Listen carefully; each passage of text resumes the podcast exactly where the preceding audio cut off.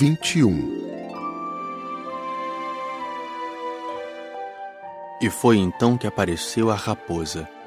Bom dia. Disse a raposa. Bom dia. Respondeu educadamente o pequeno príncipe que, olhando à sua volta, nada viu. Eu estou aqui, Disse a voz. debaixo da macieira. Quem és tu? Tu és bem bonita. Sou uma raposa. Vem brincar comigo. Estou tão triste. Eu não posso brincar contigo. Não me cativaram ainda. Ah, desculpa. Disse o príncipezinho. Mas após refletir, acrescentou. Que quer dizer cativar? Tu não és daqui. Que procuras? Procuro os homens. Que quer dizer cativar? Os homens têm fuzis e caçam. É assustador. Criam galinhas também. É a única coisa que fazem de interessante. Tu procuras galinhas? Não. Eu procuro amigos. Que quer dizer cativar? É algo quase sempre esquecido. Significa criar laços. Criar laços? Exatamente. Tu não és ainda para mim senão um garoto inteiramente igual a cem mil outros garotos. E eu não tenho necessidade de ti. E tu também não tens necessidade de mim. Não passo a teus olhos de uma raposa igual a cem mil outras raposas. Mas se tu me cativas, nós teremos necessidade um do outro. Serás para mim único no mundo, e eu serei para ti única no mundo. Começo a compreender. Existe uma flor. Eu creio que ela me cativou. É possível? Vê-se tanta coisa na terra? Ah, não foi na Terra. A raposa pareceu intrigada. Num outro planeta? Sim, Há caçadores nesse planeta? não. Que bom! E galinhas? Também não. Nada é perfeito. Suspirou a raposa. Mas a raposa retomou seu raciocínio. Minha vida é monótona. Eu caço as galinhas e os homens me caçam. Todas as galinhas se parecem e todos os homens se parecem também. Isso me incomoda um pouco. Mas se tu me cativas, minha vida será como que cheia de sol. Conhecerei um barulho de passos que será diferente dos outros. Os outros passos me fazem entrar debaixo da terra. Os teus me chamarão para fora da toca, como se fosse música.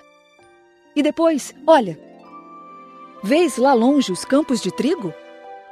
Eu não como pão. O trigo para mim não vale nada. Os campos de trigo não me lembram coisa alguma. E isso é triste. Mas tu tens cabelos dourados. Então será maravilhoso quando me tiveres cativado. O trigo, que é dourado, fará com que eu me lembre de ti. E eu amarei o barulho do vento no trigo. A raposa calou-se e observou por muito tempo o príncipe. Por favor, cativa-me. Eu até gostaria, mas não tenho muito tempo. Tenho amigos a descobrir e muitas coisas a conhecer. A gente só conhece bem as coisas que cativou. Os homens não têm mais tempo de conhecer coisa alguma. Compram tudo já pronto nas lojas. Mas, como não existem lojas de amigos, os homens não têm mais amigos. Se tu queres um amigo, cativa-me. Que é preciso fazer? É preciso ser paciente. Tu te sentarás primeiro um pouco longe de mim, assim, na relva. Eu te olharei com um canto do olho e tu não dirás nada. A linguagem é uma fonte de mal-entendidos. Mas cada dia te sentarás um pouco mais perto. No dia seguinte, o príncipezinho voltou. Teria sido melhor se voltasses à mesma hora. Se tu vens, por exemplo, às quatro da tarde, desde as três eu começarei a ser feliz. Quanto mais a hora for chegando, mais eu me sentirei feliz. Às quatro horas, então, estarei inquieta e agitada. Descobrirei o preço da felicidade. Mas se tu vens a qualquer momento, nunca saberei a hora de preparar meu coração. É preciso que haja um ritual. Que é um ritual? É uma coisa muito esquecida também. É o que faz com que um dia seja diferente dos outros dias, uma hora das outras horas. Os meus caçadores, por exemplo, adotam um ritual. Dançam na quinta-feira com as moças da aldeia.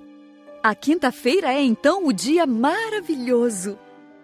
Vou passear até a vinha. Se os caçadores dançassem em qualquer dia, os dias seriam todos iguais e eu nunca teria férias.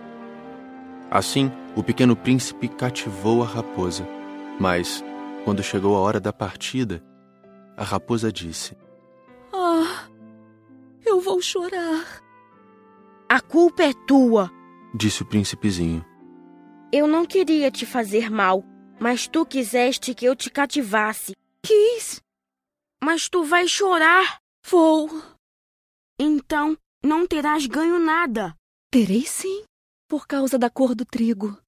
Depois ela acrescentou: Vai rever as rosas. Assim compreenderás que a tua é única no mundo. Tu voltarás para me dizer adeus, e eu te presentearei com um segredo. O pequeno príncipe foi rever as rosas. Vós não sois absolutamente iguais à minha rosa. Vós não sois nada ainda. Ninguém ainda vos cativou, nem cativastes ninguém. Sois como era a minha raposa. Era uma raposa igual a cem mil outras, mas eu a tornei minha amiga. Agora ela é única no mundo. E as rosas ficaram desapontadas. Sois belas, mas vazias. Não se pode morrer por vós. Um passante qualquer, sem dúvida, pensaria que a minha rosa se parece convosco. Ela sozinha é, porém, mais importante que todas vós, pois foi ela quem eu reguei. Foi ela quem pus sob a redoma. Foi ela quem abriguei com um paravento. Foi nela que eu matei as larvas, exceto duas ou três, por causa das borboletas. Foi ela quem eu escutei queixar-se ou gabar-se, ou mesmo calar-se algumas vezes, já que ela é a minha rosa. E voltou então a raposa. Adeus. Adeus. Eis o meu segredo. É muito simples. Só se vê bem com o coração. O essencial é invisível aos olhos. O essencial é invisível aos olhos. Repetiu o príncipezinho para não se esquecer. Foi o tempo que perdeste com tua rosa que a fez tão importante. Foi o tempo que eu perdi com a minha rosa. Repetiu ele para não se esquecer. Os homens esqueceram essa verdade. Disse ainda a raposa. Mas tu não a deves esquecer. Tu te tornas eternamente responsável por aquilo que cativas. Tu és responsável pela tua rosa. Eu sou responsável pela minha rosa. Repetiu o príncipezinho, para não se esquecer.